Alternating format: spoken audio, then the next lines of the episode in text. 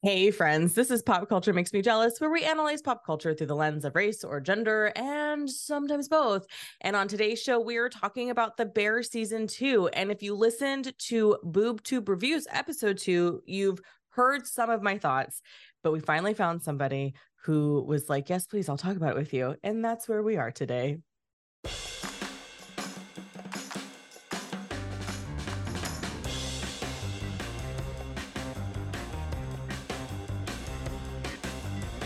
The Bear season two dropped on Hulu on June 23rd, 2023.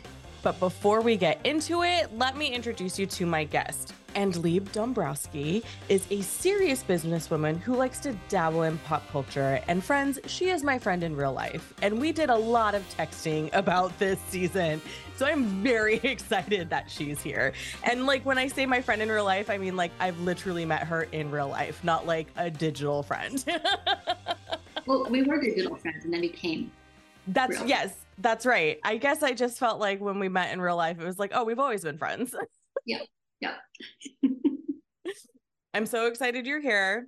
And I can't, I'm just like, have been um fiendishly sending you all of the reels about how hot Jeremy Allen White is now.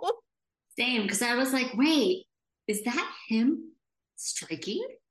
And then I actually reached out to the the picture that I sent you, the the gal, her mm-hmm. Instagram handle, because it went to InStyle. And I was like, oh my God, you're on InStyle. And she goes, I just saw this. That's so crazy. So yeah. Love that. Because I don't remember him. Did you watch Shameless at all? No. Oh, nine seasons. It's a commitment because the episodes are an hour long. It was on Showtime originally. I don't remember him being this hot on Shameless. Just putting that out there.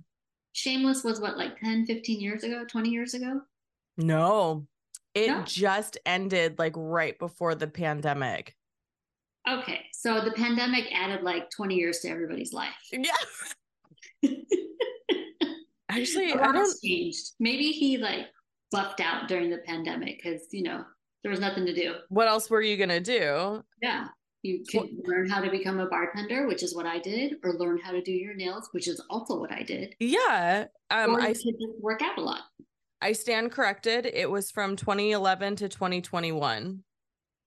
Okay. So it was three years. There's ago, there's years a ago. there's 11 seasons. I thought there was only nine. it is no. a commitment. No. Okay, so we're gonna give the Google summary because everybody Googles. So that's why we pull the Google summary because Google is our greatest informant these days. A young chef from the fine dining world comes home to Chicago to run his family sandwich shop after a heartbreaking death in his family. A world away from what he used to, what he's used to, Carmy must balance the soul-crushing realities of small business ownership, his strong-willed and re- recalcitrant. Thank you. I You're was welcome. like, I don't know if I've ever seen that spelled before. Oh my god. Life's hard. I will tell you why I know that word so well after you finish the intro. Thank you. His strong willed and recalcitrant kitchen staff and his strained familial relationships, all while grappling with the impact of his brother's suicide.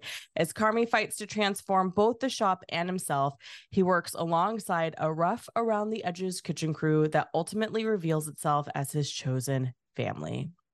And it's not so often that Google is pretty accurate, but that's pretty accurate. Yep. That was, yeah, it was right on the nose. Mm-hmm. What happened? Okay, tell me your story about recalcitrant. So I had an employee who worked for me up to three years ago, and he was ex-military. Mm. So anytime he would describe the other employees, he would always say, "Oh, they're just recalcitrant," and I was like, "Oh my god, I need to go look that up." Yeah. I'm an educated woman, but I don't know what this means. And I'm looking it up and I was like, oh, okay. It makes sense. But he would find ways to always include it in every conversation. So Interesting. Like, okay, enough with the recalcitrants because we get it. We get it's it. Like, You're better than them. Let's move on. It's like I worked with a social worker once who always used copious. Like it was like that's the word. That's the word that she thought she, if she used it, people would think she was smart.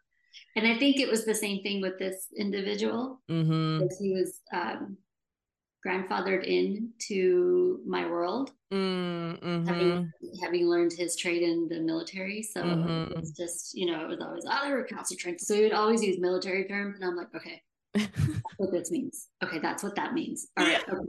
So I had to like figure out how to talk to him to well to get along, right? Yeah. So it's like yeah. that language, and I'm like, okay, well, let me go pick up some terms that will make him feel at ease and talk to me more. Yeah, totally. I totally get it. My dad's retired law enforcement, and sometimes we're like, Ed, speak English. what did you just say? yeah. Yeah. Oh. Like that, bring it to like a third grade level. Like, yeah, like we're civilians. Yeah. like, yeah. The only thing sworn about me is how much I say fuck. yeah. Same. Okay, so the Financial Times called season two, quote, an extraordinary piece of tragic comedy, at once a hysterical farce and a raw, soul draining domestic drama.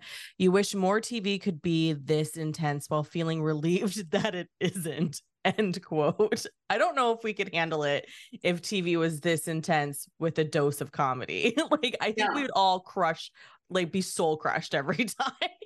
But then, okay, so I have a question to Financial Times here. And you know, I'm wearing a suit because I wear suits now, so I can mm-hmm. ask this question. Mm-hmm. If it's a tragic comedy, couldn't we just call it a tragic dramedy? Because I also feel like there's the drama component. So, what was what was the Financial Times trying to accomplish by just saying tragic comedy? That's a really great question. It, it only let me read three paragraphs before it said pay us, bitch. And I was like, guess what, Financial Times? You got more money than I do. So, no. Well said. Well said. Yeah. it's like that's all I get to read. Yeah. Um, but it is kind of an interesting because when they were nominated for all the Emmys this time around, people were like, comedy, comedy, yeah. comedy. And I was like, wait, am I the only one who laughed out loud? I did.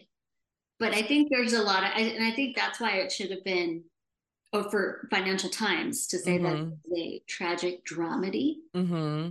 Because there, I mean, and it was just a lot of the like that like the the very dry British humor, but yeah. obviously not British, but it was just like so dry where you're just like, oh my God, that is hilarious. Or, you know, just because I was laughing out loud and I was like, okay, this is good this is good. Yeah. It really it really is one of those shows that you feel literally everything. Yes. And when you think that you're not going to care for a particular character, then they open a door to their world where you're just like, "Oh, I understand you now." Yeah. And and it was so beautifully done. It was so beautifully done. Okay, so what we get in season two that we didn't get in season one is an expansion into other characters' personal lives. So the season opens with Marcus, which surprised me. And he's in the hospital, he's sitting next to his mother. We meet Sid's dad finally. Mm-hmm. We meet Richie's ex-wife, and we get insight insight into Tina's world as well. We also get a lot more from the Berzatto family by meeting the matriarch. And there's just like, there's just so much. There's like every episode was like I binge watched it and then I was sad for a week. so that was I couldn't binge watch it because it was so intense, and I think I picked that up from the first season, mm-hmm. where I mean, right? Because it, I, okay, the first season was intense. The second season was intense, but at a completely different level. Yeah. The first season, there was just so much yelling and you know the yes chef where he's trying to like get everybody to fall in line essentially mm-hmm, mm-hmm. and you know bringing sid on board and her having her issues so i felt like the first season was more about carmy and sid and just how they're aligning uh, forces to mm-hmm, you know mm-hmm. make the the restaurant what it should be and then this season like you said it's just we're getting to see everybody's world and it makes much more sense of why are they this way or why are they that way. And you know just oh it's very deep very it deep. is, it is. And it makes me think so like with daisy jones and the six they like changed so much about the character like one character in particular eddie. Mm-hmm. and it really bothered me because in the book eddie has a brother. And yep. then i think the showrunner was quoted i want to say either in vanity fair or vogue. It might have been vanity fair saying something to the effect of like well you know pete was a throwaway character and if we casted somebody you know to play that role and then he didn't and it was a small bit like the actor would be mad and to me that felt like a cop out because here we have the bear and you have the character Ibrahim. So like with so in in the bear season 2 with Ibrahim, we don't get a lot of Ibrahim on screen, but what we do get is very impactful. So it was almost like, okay, so this guy over here is saying one thing, and then the bears showing us that it actually can be done. yep. But I want to dive into your overall impressions of season two because I mean, we've talked a little bit already about it, but let's like really get into it. I felt that season two was deep as fuck. Mm-hmm. So just, I mean, you know, kind of so again, like I told you, I, I, printed off all of the episodes so I could, and I would making my notes and, um, but just every single thing about like when Marcus goes to, was it Norway? Yeah. Right. You know, and, and we'll get to how hot that other guy is who never mm-hmm. worked before. Will but, Poulter. You know, but just even like how did that connection happen? And maybe I missed it that it was Norway where he ended up to learn mm-hmm. how to mm-hmm. mysteries. Was it that, you know, Carmy knew that other fella? But, yeah, because um, Carmy had been there, or at least that's oh, what my understanding was, is that Carmy had gone and done training there too. So he was right. like, he knew it would be good. And it really shows too just how tightly connected the high end um, restaurant business really is. Yes, chef. They are. Yeah. They are. But then also like even um was it before fishes like oh pop when the wall fell and then they just had like yes. a, a plastic cloth up that said the wall fell. yeah. You know, it was just so it's like I felt like so if anybody walked in and asked a question, they'd just be like, "Well, the wall fell." Mm-hmm. Stop asking those questions. It just fell. Yeah. I just, I just like how every every episode, being intense as it was, each episode had a purpose and a story to tell right so even learning about sugar and you know how she was pregnant but didn't want anybody to know mm-hmm. and then the mm-hmm. whole omelet episode and i was trying to figure out like what does the omelet have to do with anything but at the end it's her and sid connecting over omelet i and literally just got chills i know it was just it, same thing for me because i'm like that is I think on my notes I put Sid plus sugar heart.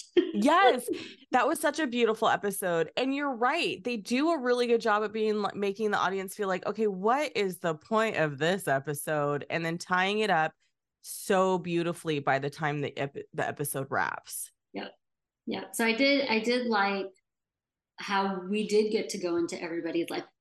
Tina can sing. Tina's fucking amazing. yeah. And it's just like, and just like coming out of, you know, I, guess coming out of the kitchen with everybody else, going to chef school mm-hmm. and, um, or culinary school, sorry, going to culinary school and getting to be her own person, right? And then, you know, and just getting like, oh, these are my knives. Oh, this is mm-hmm. this, you know, like, because mm-hmm. you remember in season one, she was one of the people that absolutely refused to wear, you know, what was it, the white, the white jacket mm-hmm. or like all of it. She was like, I'm not doing that. That's, you know, whatever. Yeah. Refused to yeah. say yes, chef. Refused yeah, called him like, Jeff. Yeah. she was like so anti. Yeah. And then like, and then just seeing her going to culinary school, making friends, fitting mm-hmm. in, right? Because that's the other thing is like, am I going to fit in or because she's older, right? Mm-hmm, You're mm-hmm. basically kind of starting again. But even just having that that sense of victory for her when right. she's lining up candidates to bring on. And you know and she's just like don't screw it up because we'll get you out or you know it's like she was in charge. Yeah. It was amazing to see just that growth and development for her. I mean for everybody but yeah yeah. it was amazing. I think um, so go ahead I was to say my I think my favorite part about Tina's story too is that it kind of she's older. So like in season one she it kind of because a lot of people like to discredit those who work in the restaurant industry like oh what's happened in your life that you're waiting tables? But there really is like careers that yeah. people focus on. Um and with her it went from being like feeling like well yeah this was probably the best that she was going to do in her life to revitalizing it yeah coming into like you said coming into her own and i love that she's not like 22 years old doing it you know we can assume she's got grown children she's probably already had a previous life and now she's in like a new um a new chapter and for me that was just like a really beautiful reminder of being like you don't have to be 20 and figure mm-hmm. out your shit you can figure it out at 45 you can figure it out at 50 i it, it's so funny um again being one of those snotty little teener uh, teenagers that I was. So when I went into imaging at 19, mm. and I was the youngest person in my class. So I think the oldest person in our class at that time, she was so old at 45, like so. Yeah. And you know, and, and I remember like we didn't really get along. So she would always be like snotty little like comments of, you know, snide comments of like, oh, because I was planning my wedding and she was like, oh, where are you getting married? And uh, mm, yeah beautiful, you know, destination, but destination in Midland, Texas. so let's just like highlight that. Yeah. But, I remember telling her, like, if if imaging didn't work out for me, she showed me that I could come back and do something else. Yeah. And it was, and I think at that point we did our our friendship, peership change because mm-hmm. I was like, and it, and I didn't mean it in a I think it came out snotty, but then after I vocalized it, I was like, well, yeah, like if this doesn't work out, you're actually showing me that as an older, mature woman with grown children, I can come back and have a second career with whatever it is mm-hmm. that I want to do. So even now, when I hire people, I do ask them, I'm like, oh, is this your first or second career? Yeah. And, you know, and so just again, to have that better conversation of like, okay, well, you know, previous experience in your old career kind of applies here. This, this is how and then, you know, when you've got your newbies, it's like, okay, let me, yeah. let me explain how the world works. yeah. Not like it was in school. So, right. Yeah. But again, like looking at what Tina was doing and like Tina and Sid, right? Mm-hmm. Sid is, you know, fresh, new. She's trying to make a name for herself. Trying to, yeah. And then you have Tina, who's been there, not necessarily as advanced or elevated as Sid mm-hmm. would like to be or has been, but she's again she's she's finding her lane and she's mm-hmm. enjoying it. Yeah. right even like even i think it's like slowly as we transition towards the end of season one i like keeping your work area clean. Like that's when she started. She was like okay let's keep it clean. Let's do this. So she was not necessarily buying into it but seeing the benefits of what yeah. was bringing. So i just i mean i don't know. I didn't realize i was so into tina. yeah and how much I remember about Tina, but I like Tina. she's such a great character. She's such a great character. And she's got this really great, like, maternal instinct that isn't a stereotype, you know? Yeah. She's yeah. just like, like, you can trust her. Like, you can tell her things, and she's going to be like, here's the fucking reality, dude. And it's not going to come across hurtful. No, no. That's the Like, I feel like we all need a Tina. Yes. Definitely. Definitely need a Tina. Friends, this has been um the Bear season two teaser. And if you want the full episode, head on over to Patreon, patreon.com slash Julia Washington. So you get every little bit out of this conversation between me and my guest. I want to thank Andleeb again for being on the show. We texted back and forth so much about this season. It made perfect sense for her to be here.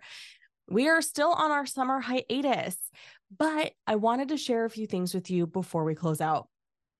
If you heard the entirety of this episode, that means that you are listening on our Patreon. And I appreciate you so much for your continued support. And I want to do a big shout out to all of our Patreon pals. Thank you. Thank you. Thank you. Thank you. Our happy hour social hour this month is going to be August 24th.